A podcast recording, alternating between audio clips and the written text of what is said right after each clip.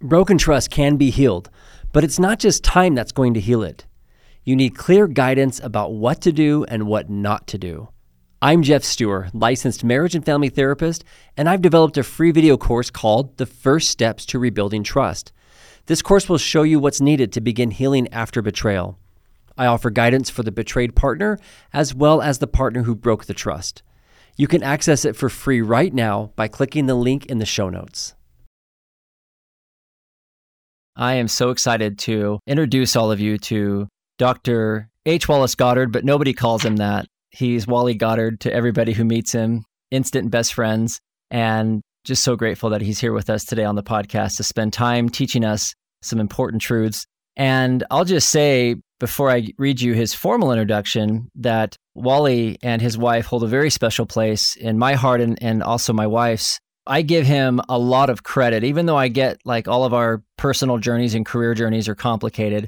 Wally was a real turning point for me in my my life, my direction at uh, age 22, 23 years old when my wife and I moved next door to him and his wife Nancy back in Provo when I was at BYU and it was there that I actually discovered that I had a love for marriage and family and all these things that he was he was there in Provo working uh, for Stephen Covey helping him write his book and one thing led to another, and I it became very clear to me that I wanted to work with these things the rest of my life, and ended up choosing a career in marriage and family therapy. And as they say, the rest is history.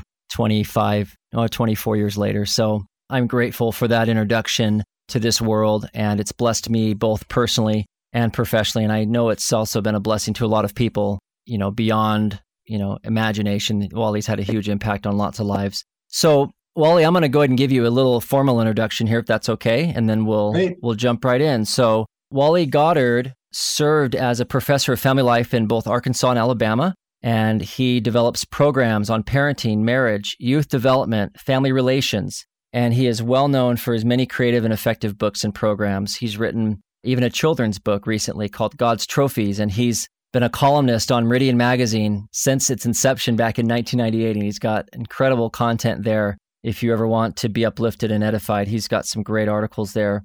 And he's also co authored or authored several books, including Drawing Heaven into Your Marriage, Soft Spoken Parenting, and teamed up with the widow of Haim Ginott, and they reissued Between Parent and Child, which is a classic.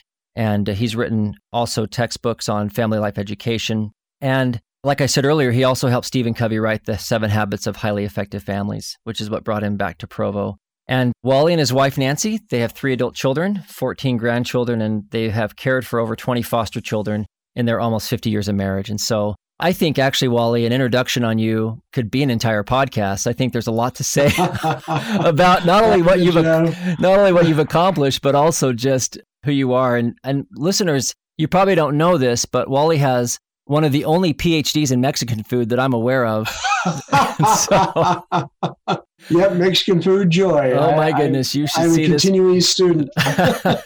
His dissertation on chips and salsa is something to behold. tell you what. Oh, Jeff. Oh my goodness. To, to be with you.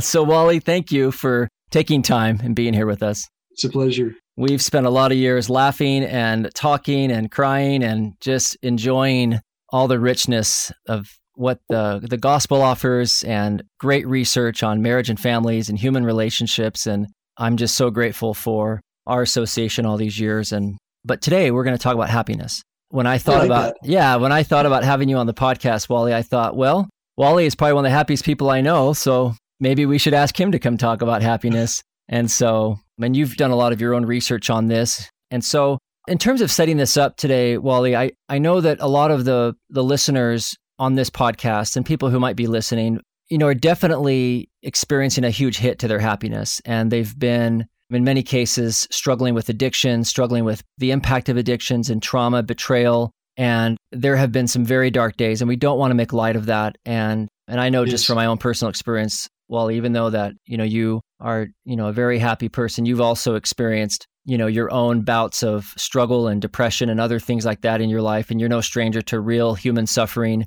nor am I. And so we recognize and want to validate all of you out there listening that we can talk about all these things simultaneously and we have to. We can validate and honor the struggle. We can validate and recognize how real and hard and raw these things are and how life is not fair and and it's just messy. And at the same time, we have to let the light crack through and we have to find a way out of it. And that's what I want to talk about today is just the science of happiness and really plow into some of the, the literature on positive psychology and what researchers have found. And researchers, as you've taught me, Wally, are some of the most pessimistic and realistic people out there. and yet they've Very stumbled skeptical. yeah and they've and they've stumbled on some really powerful truths about happiness so Yes. so wally let's dive right in let's talk about happiness and why it's a challenge for us why we miss it and let's go into one of your great resources the blueprint for happiness so i'll let you just start off Thanks, Jeff. You know, about 1998, Martin Seligman, as president of, the American Psychological Association, speaking at the conference, said, uh, Hey, fellow psychologists, we've gotten really good at addressing and dealing with problems, but we've done a really poor job of helping people flourish. So we pull people out of the mud, but we leave them um, all muddy and messy by the side of the road. He said, Let's do something more than that. When we've gotten people out of the mud, let's then get them cleaned up and put a smile on their face and point them in a good direction. But let's do it based on the discoveries of science. So Seligman's book, Authentic Happiness, is an attempt to summarize what we know about positive psychology. Having thrown out that challenge to the field, he himself led the way by writing that book. And he came up with what I think would say are five distinct practices that can make a difference, five different things we can do that'll increase our happiness. And I think those are worth talking about, and they're worth really wrestling with to apply to our lives in ways that work for each of us. fantastic yeah and should we just dive in should we just talk about Let's them do. yeah let's just go right into them and uh, and i will put a link to this blueprint for happiness i found it on the university of arkansas website Yes. and it's there available as a free download. So I'll make sure in the show notes that it's on there so everybody can follow along and as we discuss these things. So yeah, Wally, and we should describe maybe that that's a 12 page workbook that's available free. You can download the PDF and you can print it out. You can do it online, however you prefer to do it. It's all right there to walk you through applying these five principles to your own happiness. I love it. Yep. Okay. So, to introduce the first principle, I would say that it's common for us to think when my life sorts out in these ways, when this gets fixed, when this gets improved, when this gets right, then I'll be happy. So we keep waiting for our circumstances to change. And you know, the problem with that is no matter how much better life gets, there are still problems, aren't there? There's still challenges, Right. there's still discontents in the very best of lives. And so, number one is to savor today, to notice and appreciate the good in every single day, to really cherish the simple and sweet things that are a daily gift to our lives. And, you know, like, let me put you on the spot, Jeff. Can you think of something you've savored today that has just really felt like a blessing to you? Yeah, absolutely. I actually left work a little early today because I wasn't feeling very well. I was just pretty tired. And so I just went home to rest. And my sweet wife came and sat on the bed next to me and held my hand. And I mean, it just doesn't get any better than that. And yeah. and I just, you know, I just laid there and we just talked for a minute and I just thought, this is all I need. This is the life. It was really sweet. And she had things going on and she just stopped for a moment just to just to touch my hand and, and talk. And then the second thing, Wally, is on the way over here to talk with you. I found a bag of sourdough chips in the pantry and I enjoyed eating every one of those on the way over. the flavor, this the salt, it was absolutely fantastic. So- Then you're doing that perfectly. Savoring, savoring these Yeah. little tiny blessings all along the way, enjoying and appreciating just every little thing that happens. Sometimes, like last night, Nancy and I stepped out on our patio and looked up at the sky, and it was a unique moon that was rising over the mountain, Hmm. and just enjoying the moon in a beautiful sky and a pretty evening in the company of Nancy. So, wow, these are Yeah. little things. They're common things, and we often ignore them. But the foundation for happiness is noticing and appreciating the good things in every single day, every hour. Yeah, you know what's interesting, Wally, is that I mean I'm having a pretty good day today, and I love talking to you, and so I'm feeling good. But just as you had me focus on the, just asking, and I only shared two, and I, I had more come to mind, but I noticed a visible, like sort of a, a very tangible lift in my my chest, my body, as I shared those things, and I thought about what I had, what it had felt like to have Jody touching my hand, to have these chips in my mouth. I just I I felt the lift and it was instant. And so, yeah, listeners, I mean, if you are listening to this right now and thinking, oh, that's a little too simple, try it. I encourage you to Yeah. maybe say it out loud to somebody and see what happens in your body just as you savor and, and focus on something. Because I promise you, there's something probably in within eyesight right now that you can appreciate and value. Yeah. And instead of waiting for circumstances to change, yeah. we go looking for the good things that are already in our lives. And wow, you've named a couple of beautiful ones. I mean, it's not that hard to find a bag of chips. No. There aren't many amazing people like your wife, but a bag of chips can be found in many places. Or, you know, how about a tall glass of water on a warm day? Yeah. How about a walk around the block? It turns out that this simple practice of looking for the good things in an ordinary day make a really big difference. Yeah. Now, we could take it to another level too, which is looking at how we tell the story of our whole lives. And so, if I can just take a minute with that, Jeff, I remember when Nancy and I were having one miscarriage after another, and I really was really saddened by that. I thought, gee, we want to have kids and we're serious about taking care of them. And how come we can't have children? And I remember once when we had, I don't know, our seventh or eighth miscarriage, I went out in the backyard of our home and had a conversation with God and told him he needed to get this under control or he was going to be in trouble with me. That didn't intimidate him as much as I thought it would. we continued to have miscarriages. That one went to miscarriage and several wow. more did, and ultimately more than 20 miscarriages. Mm. And but somewhere along the line, and I don't know what number it was, but somewhere along the line, I thought, maybe I'm doing this the wrong way. Maybe what I should do is say, Heavenly Father, thank you for the miscarriage. Thank you. Now, I'd have to say, in all honesty, that it's not obvious why it's a blessing. But when we choose to be grateful for even difficulties, it changes something inside of us. In fact, I just start feeling so happy to think, you know, God doesn't really have to explain everything to me.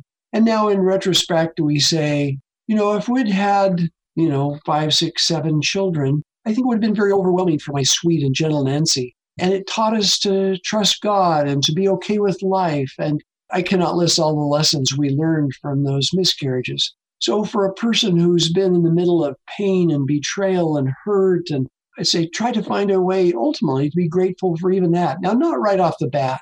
We all have to heal for a while, but at some point we say, hey, have I learned something from this? Am I better because of it? Do I have more compassion for people? So, even the great big things can be savored when we're at a point where we're ready to do that. Yeah, absolutely, Wally. And I, I agree. Timing is everything. And so if you're not in a place where you're safe, if you've not had any type of healing, if you're just, you know, on the heels of discovery, it's going to be tough to do this. And we recognize that. But at the same time, I want you to make a space for it because there is research on post traumatic growth. We know that people that have been through traumatic experiences can grow and do grow and want to grow. And in fact, a lot of the folks I've worked with over the years I'll run into them or, or talk with them. And, you know, major things have happened in their lives that they thought they would never survive. And they've seen the blessings, they've seen the joy. And it's a hard thing to talk about. And, it, and we don't do a very good job sometimes of holding opposing realities very well. We get reactive and scared and feel overwhelmed. So you want to be able to make space for both. But if you're not in a place where this is easy to do, that's okay. Just know that there's a space for it and it will help. It really does. Yes. And it's really when we're ready, when we're peaceful enough to do it, it's a matter of changing the way we think. It's saying, okay, what are the blessings in my current situation? I mean, maybe just the fact that we had hopes and dreams, that's something that can propel us forward. Yeah. Or the fact that we've had people in our lives who are trying to make things work. I mean, in any life, we can find some of those good things and we can savor them. We can be grateful for them. I remember working with a woman years and years ago, and she had been terribly betrayed in her marriage where it just broke her and she described herself as a just a zombie. She could hardly feed herself and and i remember she came in one time and talked with me and she said I, you know today i'm grateful for saltine crackers and cartoons because without those my kids wouldn't have any food and they wouldn't have any entertainment. I had nothing to give them i was so paralyzed all day just emotionally. And she recognized the blessing of those things and that she was able to get a shower that day and she started off with that, just trying to look for things that were helping her just keep her in motion and track. And I just, you know, even at a very basic level, there's support, there's things happening, there's goodness around you. And I think it takes courage and work to notice it. It does. Yeah, it does. And it's a choice we can make. And when we do, it's a fateful choice. It changes our trajectory. Yes. When we choose to start looking for the good. Yeah, absolutely. Yeah, fantastic. Okay, Wally, you told me that I could pull up my cattle prod and move us on to the next one. Is that okay? Yes, can we just add one yeah. very practical way of doing that, Jeff? Yeah, like you. at the end of every day, I pull out my little journal, and I, and it's not a full record of my doings, but every day I hold myself accountable to sit down and say, what are the things that really were a blessing today? What went well? Those are the words Seligman uses. What went well? But I, I ask, what's a blessing? Where did I see something good showing up? Where did I see light and goodness in my life?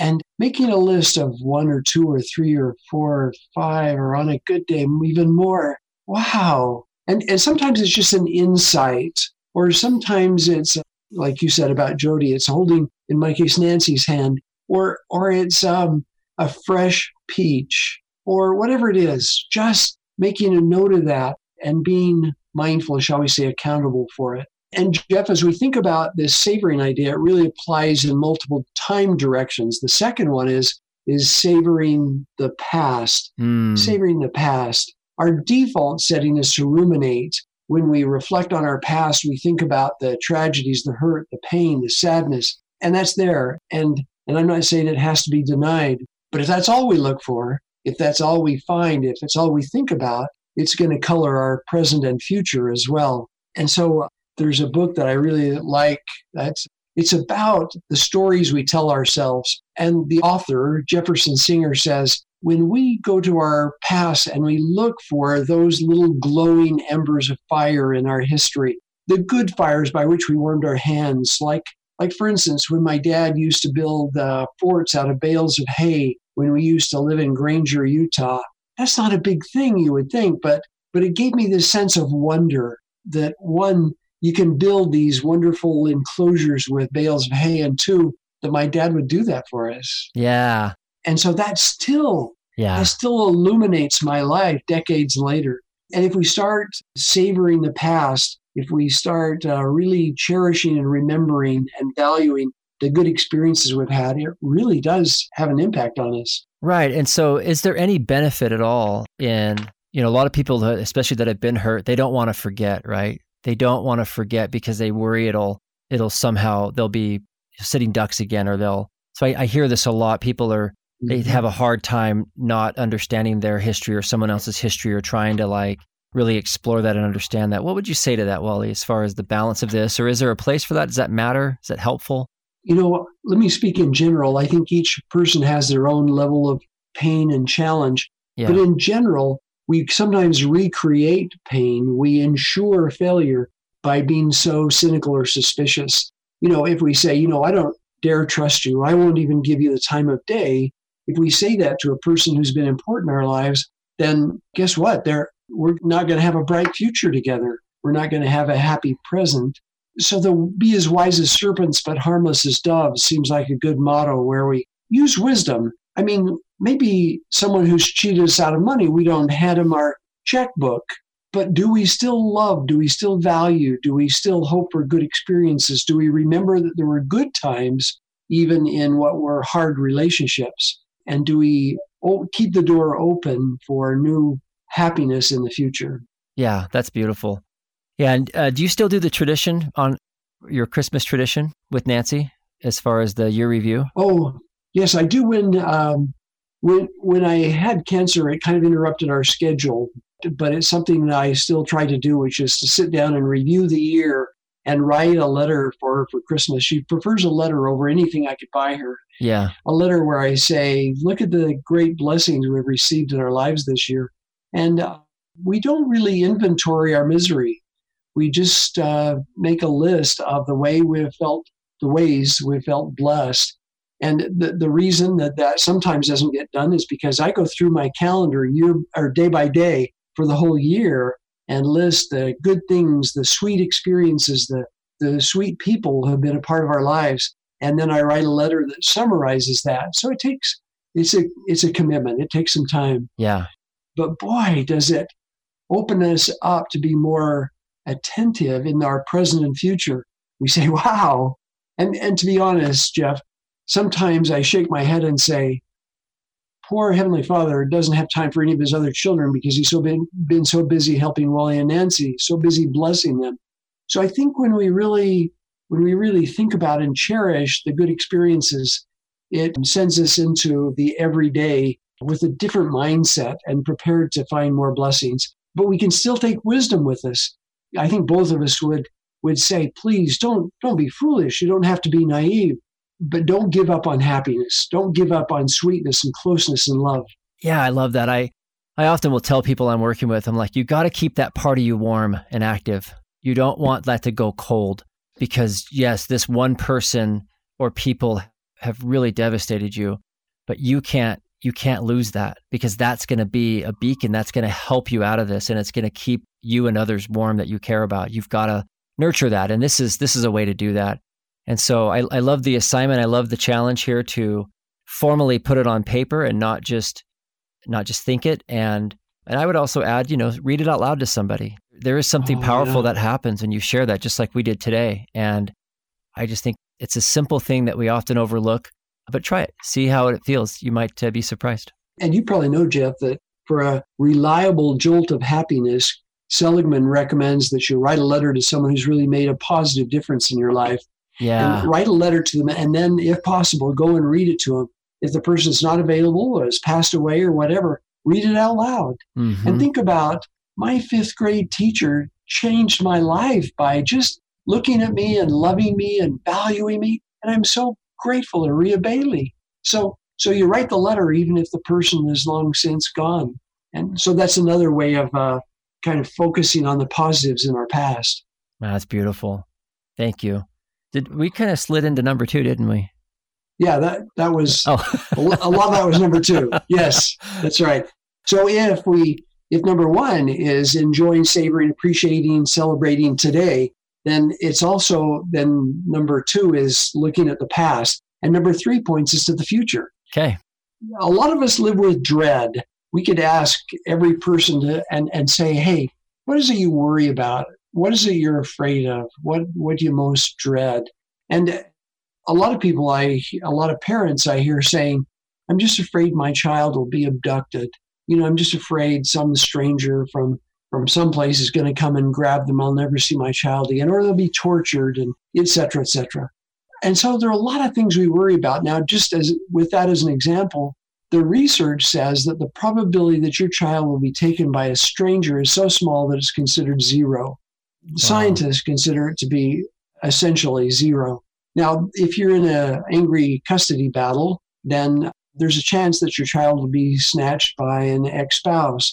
But my point is about we worry about the wrong things. We spend a lot of time worrying about things, the probability of which is extremely small. So I ask each person to say, hey, what is it you worry might happen? Instead of fretting about it, how about if we look to the future in an optimistic way? We say, hey, I know that most of the bad things I've worried about aren't going to happen. And there are good things happening every day. So it's really the, this appreciating in three directions the present, the past, and the future. Does that make sense to you, yeah. Jeff? No, I love that. Yeah. You know, I, am thinking about my own life, and it reminds me of uh, a fantastic BYU devotional that was given in 92 by John Tanner, One Step Enough. Do you know that yeah. one? Yeah, it's a great one. I Where he it. talks about transcendental meta worry. worrying about worrying. Worrying about yeah. worrying, right? and he has this great introduction in there. You should, you should go on the speeches.byu.edu website and look up John Tanner's talk on One Step Enough. And he's got this great introduction that's really, boy, it just hits home about. And he talks about how the pioneers, when they got into the Salt Lake Valley, they suffered more from fear of Lyme disease than they actually suffered from Lyme disease. Yeah. And then he talks about this transcendental meta worry where you can really get yourself worked up into a state of worrying about worrying. And it's just it's it's funny because it's true right? We all do it. And i i'm certainly one of those that has some olympic you know level moments of worry where i can really as my grandmother says borrow some trouble in my brain and and really come up with some pretty good scenarios that make me pretty miserable. And i appreciate that wally. And it's it's really about faith right? It's really for me like how i get out of it it's it's a reflective moment where i think god's on my side and and I, you know, as they often, I've heard some people say, you know, you've survived 100% of your bad days, you know? And so I, I look mm, back and I, and I think, okay, and look for the helpers, as Mr. Rogers says. I mean, there's just, there's support, there's, there's, there's, there's love, there's, we're making it through and we're doing our best. And most of the things that we worry about actually never happen. I've learned that in my life. And I'm just so yeah, I'm so I'm grateful for this emphasis on it because whether you get stuck in the present, past, or future, I think the answer is the same, which is right. Focus on what's on what's good, what's working. Look for you know with a spirit of gratitude, and it'll it, you know it frees you up because you can get paralyzed in any one of those three or all three at the same time. and sometimes I think we we wouldn't express it this way, but we have to imagine that God's kind of gotten busy. He's he's yeah. joined a bowling league and picked up a few hobbies, and he's just not available in the future. And I would say the same God who's gotten us through the past will get us through today and tomorrow and the next day and onto a glorious future. And every step of the way, we can even see those stupid mistakes we've made as stepping stones, as learning, as development. And that's a hard thing to do. I, I don't know about you, but I, I've kind of wished I would be wise and sensible, and, and too often I've not been. Right. And so I, uh, I am learning just now to say, okay, Heavenly Father, I'm grateful for the experience. I'm grateful that you're a faithful friend. And that's why I think Jesus says, Look to me in every thought, doubt not, fear not. Look to Him, not to doubt or fear. Don't even look to our own capacity, but know God's in the future. He's in tomorrow just as much as He's ever been in the past. Boy, isn't that the truth? I don't think it's any accident that every time angels or heavenly messengers come to visit humans, the first thing they tell us to do is stop being afraid. I think we're, they probably they probably just look at us down here like those poor people are just running around scared to death, but we've got it. We've got it. They're gonna be okay. I love that. Oh my goodness. That. Yeah. I uh yeah, it's interesting, Wally. I had this beautiful experience. I don't know if I shared this with you or not, but I was looking at some pictures. I was having a really fearful, fretting day some time ago, and my mother had sent me a file of some pictures of my ancestors and one of them I didn't recognize. I didn't I didn't know who she was, and because we'd never really talked about her before, and I I realized it was my my mother's grandmother who you know passed away when she was young, and we just never really talked about her. And she lived back east anyway. Long story short, Wally, I sat there and felt really strongly that she was cheering me on. And I didn't I don't even know her. I don't know anything about her. I just started to really dig into some of her her stories and uh, she wasn't a member of our faith or anything and i and i just felt this really powerful sense that she was reassuring me that it's all going to work out that everything worked out for her it'll be okay and i can't wait wow. to get i can't wait to meet her and just say so do you remember that time when i was sitting there at my desk in 2020 starting to seize up and you reassured me and and i, I just think that people on both sides of the veil um, when you sit down with a good friend when you sit down with somebody who's been through it all an ancestor i just think that there's so much wisdom in just trusting that things are going to work out and focusing on on what's working and what's good. I mean, oh boy, it's just beautiful. Yeah, you know, Jeff, it's one of the amazing blessings of studying your ancestors' lives. Yeah. To, re- to realize that there's a whole crowd of people who really are cheering for us, who love us, and they see our mistakes and they think that's okay. Right. Let me tell you what's ahead. Right. God's got this and, and we're looking after you. It's going to be all right. Yeah. And wow, if we if we took that seriously, what a difference it would make if we just realized that the the angel the mountains were filled with angels looking after us. Yeah, just let that savor in, my friends. Like there's a lot of truth in that and I visualize in my mind a like a finish line and I know there's no finish line, but I imagine maybe a, a threshold, right? Where they're at the edge of it just cheering us forward and they just want us to get to the perspective that they've achieved. It's just a beautiful thought. And so life is hard. There's a lot yes. of there's a lot of real suffering and real challenges. And I, I'm the last guy to minimize any of that. But what you're saying, Wally, will help lift and lighten the challenge and the struggle. I know that in my own life, and I've seen it in the lives of people that I love and that I work with as well. So, and when we're filled with shame, then we assume that everyone is looking sneeringly at us, looking down on us in a really negative way. Yeah. But if we ever start to glimpse how much God and all those who are with Him love us, it can really be very empowering. Oh, yes. Yes. Thank you. Should we move on so to number? oh, yeah. Well, if we summarize these first three, okay. it's really about savoring each moment today and cherishing our past and looking to forward to the future. It's really it's really changing our minds to appreciate the possibilities. And then we move to a, a, another whole domain. Number four in uh, authentic happiness is is that idea of knowing and using our strengths. knowing and using our strengths. That's a pretty tall order. Most of us do much more inventorying of our shortcomings than of Yeah. our strengths For sure. and sometimes fail to recognize that even our shortcomings are really an expression of our strengths. Like uh, my creativity manifests itself as uh, making excuses for buying everything I want at the grocery store, including ridiculous amounts of uh, mayonnaise. And and and you might think uh, that's kind of a character flaw, Wally. And I would say it's inextricably connected to enthusiasm and uh, can only be managed when we combine wisdom with our strengths. But instead of seeing our faults as just faults, maybe we see them as a strength that hasn't yet been matched with wisdom. And um, there are a lot of ways. I'm sure you know many, Jeff. One of my favorites is the, the VIA survey of character strengths, where we can, free of charge, go to the Authentic Happiness website and answer 240 items, and it'll tell us of the 24 strengths identified in humans across human history.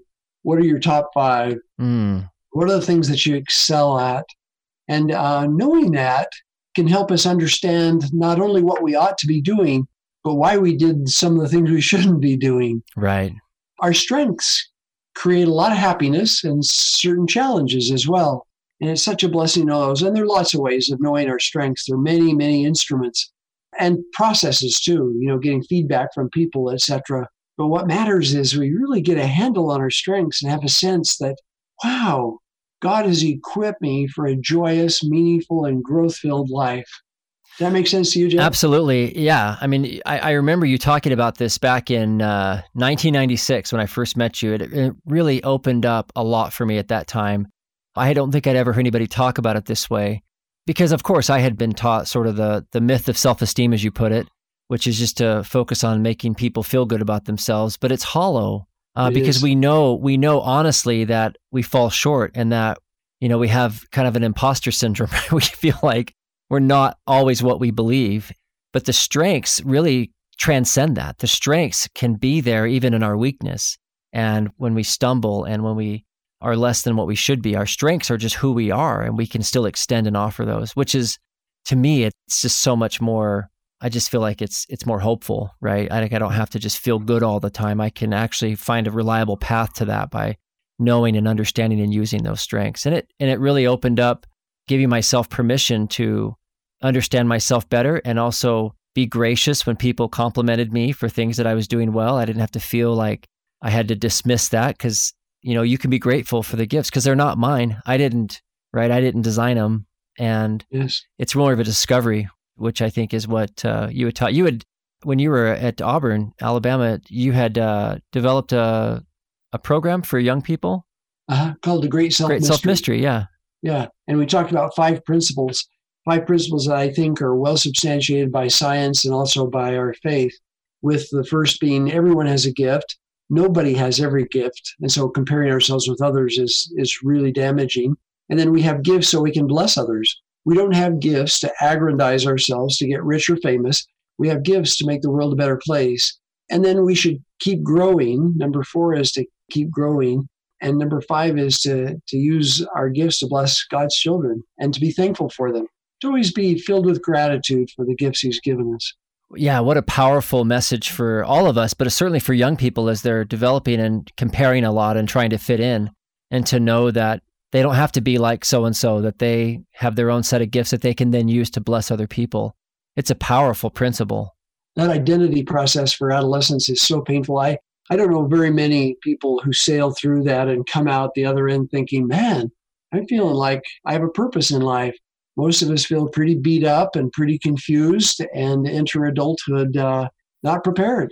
Yeah. So maybe sometime we ought to talk about those five principles in some depth. Yeah, that'd be great. Can I have you back on for 50 more episodes, Wally? yeah, you betcha, Jeff. That'd be Perfect. great. So this strengths in, in the download the the PDF that the blueprint happen does it have that test in it or is is it has a shortened version of it? Short version. What we did is take the 24 strengths and just had one item that kind of hints at what it is. Like the first one is creativity, and it asks the question or makes the statement, I love to make new things. And then you decide how much you agree with that. If that's very, very true of you, then it may mean creativity is one of your strengths. So the 24 signature strengths, or the, excuse me, the 24 strengths are listed there, and then you can respond to the short version, or you can okay. go online and complete the 240 item. Now you can take the test for free, but they will be glad to sell you all kind of interpretive materials for as much money as you have.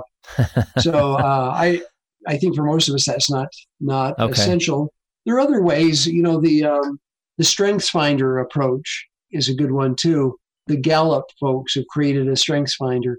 So, uh, or the Myers Briggs gives us some feedback, or various personality inventories like the 16PF, or and, and so depending on what resources you, you have, if you have a neighbor who's a counselor or a school psychologist, you know, ask them, do you have some assessments that would help me really zero in on my strengths?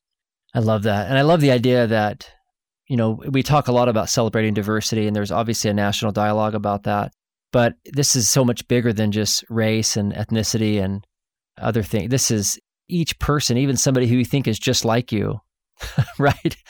There's oh there's just so much to explore and be curious about and discover about other people and yourself. And nobody is just plain old vanilla. Like there's just there's so much. It's dynamic. It's beautiful. You know, Jeff, when you said uh, vanilla, I thought of when I talk to young people, I often talk about the fact that each of us could name a favorite food. So imagine that maybe you're vanilla ice cream and someone else is butter pecan ice cream and someone else is pickles and somebody is green olives and somebody's pizza and somebody is cheese enchiladas. And if we took a pound of everyone's favorite food and put it in a mixer and blended it, would we have then a universal food that everybody loves? And the answer is resoundingly no. Mm. And so somehow one of the chief jobs of, of living on this planet is to learn to appreciate, well, green olives may not be our favorite food. We're sure grateful that there are people who are such amazing olives. And there are people who are really great ice cream and people who are good pizza and appreciate those differences. Don't you think, Jeff, that sometimes our unhappiness in relationships is because we criticize people for not being what we wish we were? We mm. ourselves are not that, but we look at others and say, well, they're not kind and compassionate and helpful and et cetera, et cetera. And we think, wow, you know, I'm I'm not either, but I wish I were, and and because they're not, I'm going to resent them. And I think if we got to be the kind of people who just looked at people and said, hey, look how amazing they are at this, that, or the other, it sure makes it uh, a lot better world. Yeah, I love that. It's a great analogy. I'm trying to imagine what that would taste like. Um, Should we try it? Should we get a group together and everyone nominate, have everyone bring a pound of their favorite food? Sounds like a really awful fear factor challenge. I don't. So, Wally, I'm curious. I know that I know that in the Doctrine and Covenants it talks about seeking the best gifts, and I'm curious if there's a, a strength that you don't have. How successful are we in developing? I mean, we we have obviously, you know, we have some innate gifts, some God given gifts that are just hardwired into us. But what about seeking different gifts? I mean, how successful can we be with that?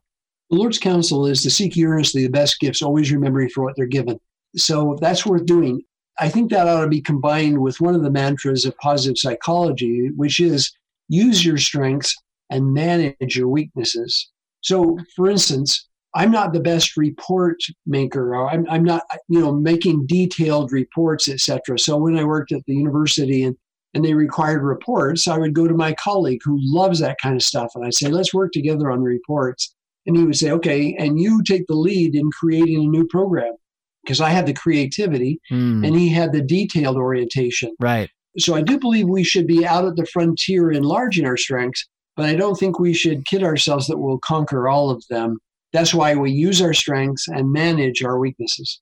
I love that. I love that. Yeah, because otherwise we wouldn't need other people and and I think it's also a recipe for misery because I'm the same way, Wally. Like I've been trying for a lot of years to care about balancing my checkbook, and it's not going very well. That's not going to be your strength, huh? But not Jody, you know, Jody, she feels the spirit in the dollar store. I mean, she loves saving money and she loves just caring about organizing the money and making everything fit just right. And anyway, I'm just grateful for her, and I'm sure she's grateful for me because we'll splurge occasionally and do something fun that would push her outside of her budget a little bit. And yeah, I agree. Like we really managing those weaknesses. That's kind of how it is, right? Just try and uh-huh. respect and honor our own limitations and also recognize the impact we have on others, but do our best with it. And think about what we often do spiritually in our journey. We, we often look at what our greatest identified weaknesses are and think that's where we have to start.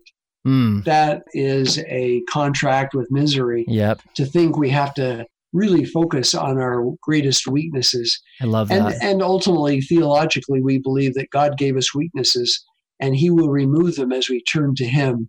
And that formula is a lot better than thinking that somehow by systematic work we're going to conquer all the strengths. Yeah. And I, it reminds me in uh, Wendy Ulrich, I think, the therapist and author, she said something that really changed my mind on this. She said, she pointed on that same scripture, she said, recognize that weakness is singular. It's not weaknesses. It's not like God gave us a list of weaknesses that we'll overcome someday. We are just born weak. We're built that way. He built us. He's the author of us being fallen and struggling so that we'll turn to Him and, and others.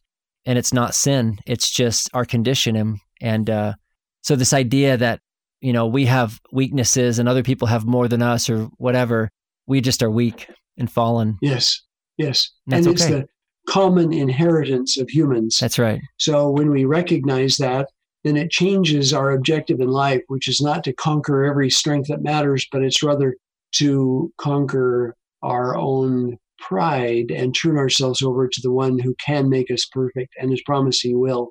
Right. That's job one is Right. to, to go to him.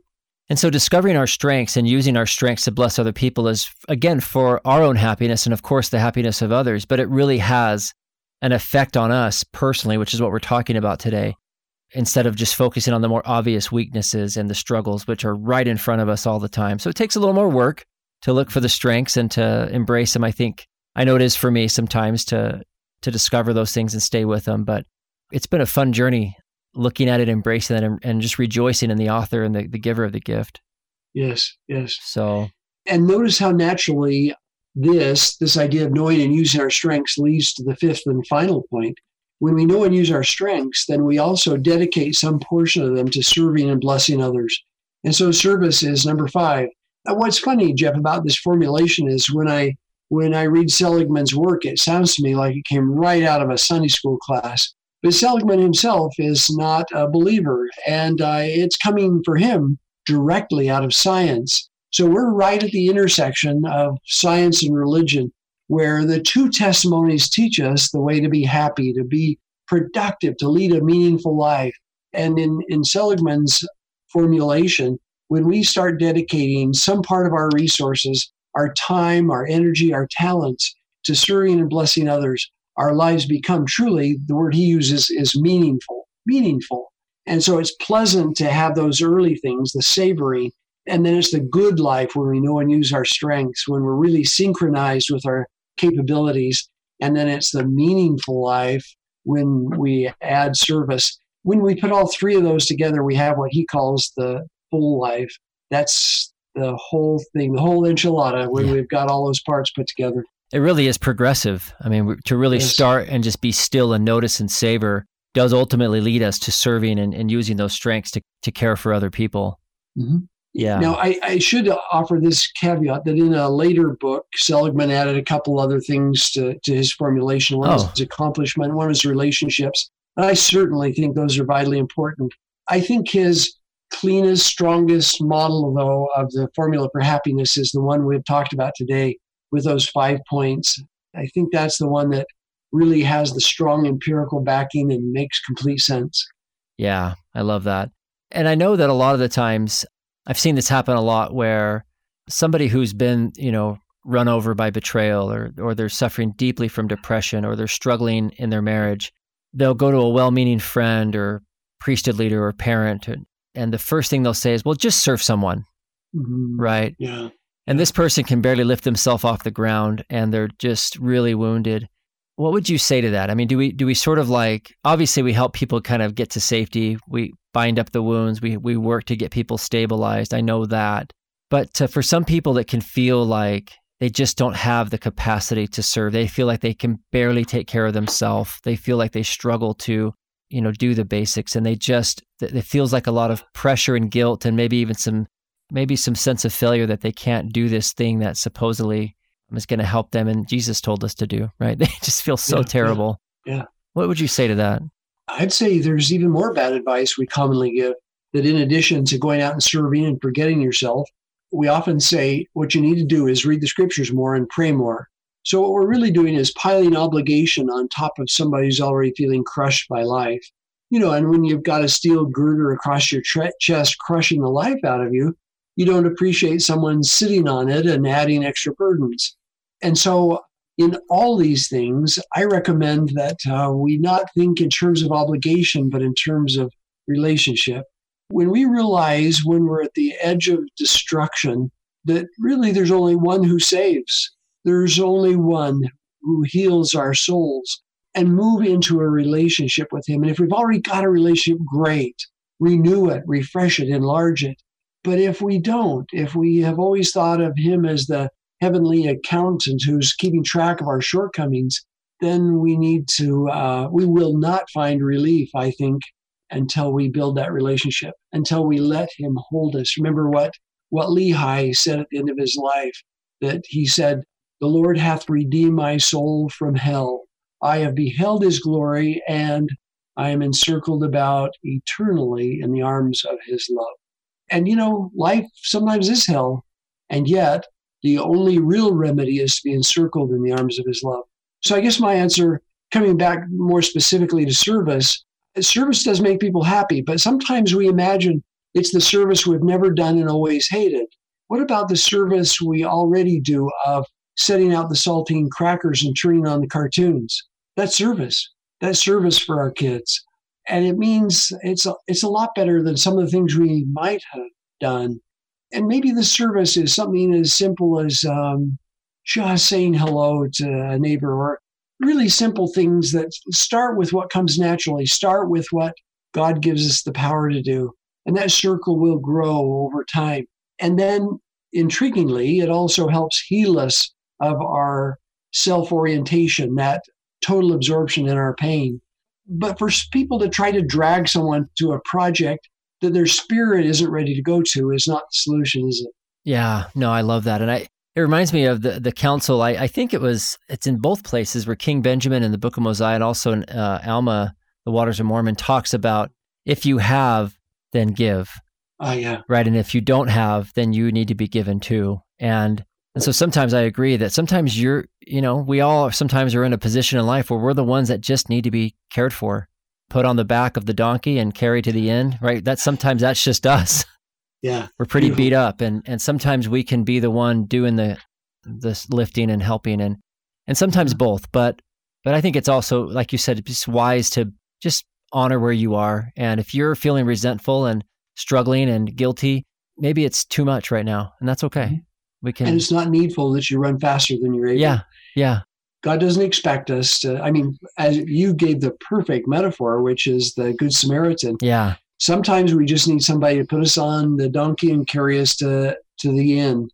But once healed, then we might become travelers who make that journey between Jerusalem and Jericho, looking for others who are injured and offering them healing. But each thing in its own time. Yeah, that's just wise. I just know, and I hear this in my own life, but also in the good people I work with. Boy, there's just so many messages internally and externally about what we should be doing and what makes a good person. And even a podcast like this can sometimes drive people to feel like they're failing. And and I, I really hope as you're listening that this just doesn't become another list of things that you're not doing, but instead uh, an invitation just to start to look for maybe a different way to to feel happiness. And and if you're feeling overwhelmed with that, I would just encourage you to start with number one, which is just savor what's around you right now. And you can stay there as long as you need to. I promise you it'll it'll start to move you forward. It has me, and I'm grateful for the the research, the wisdom, the sharing. Wally, as we wrap this up, no pressure, but do you have any concluding words? Sometimes it can feel like. You know, Jeff, we often we often have sought happiness in all the ways that don't work very well. Yeah. And I'm grateful that we have, as a scientific community, gotten wise enough to say, here are the things that actually do work. Yeah. Do these in, in, with wisdom and in order, and it will make a difference. So I would say that we ought to be patient with ourselves, compassionate with ourselves, but we ought to also look towards those things that will make a difference in our well being.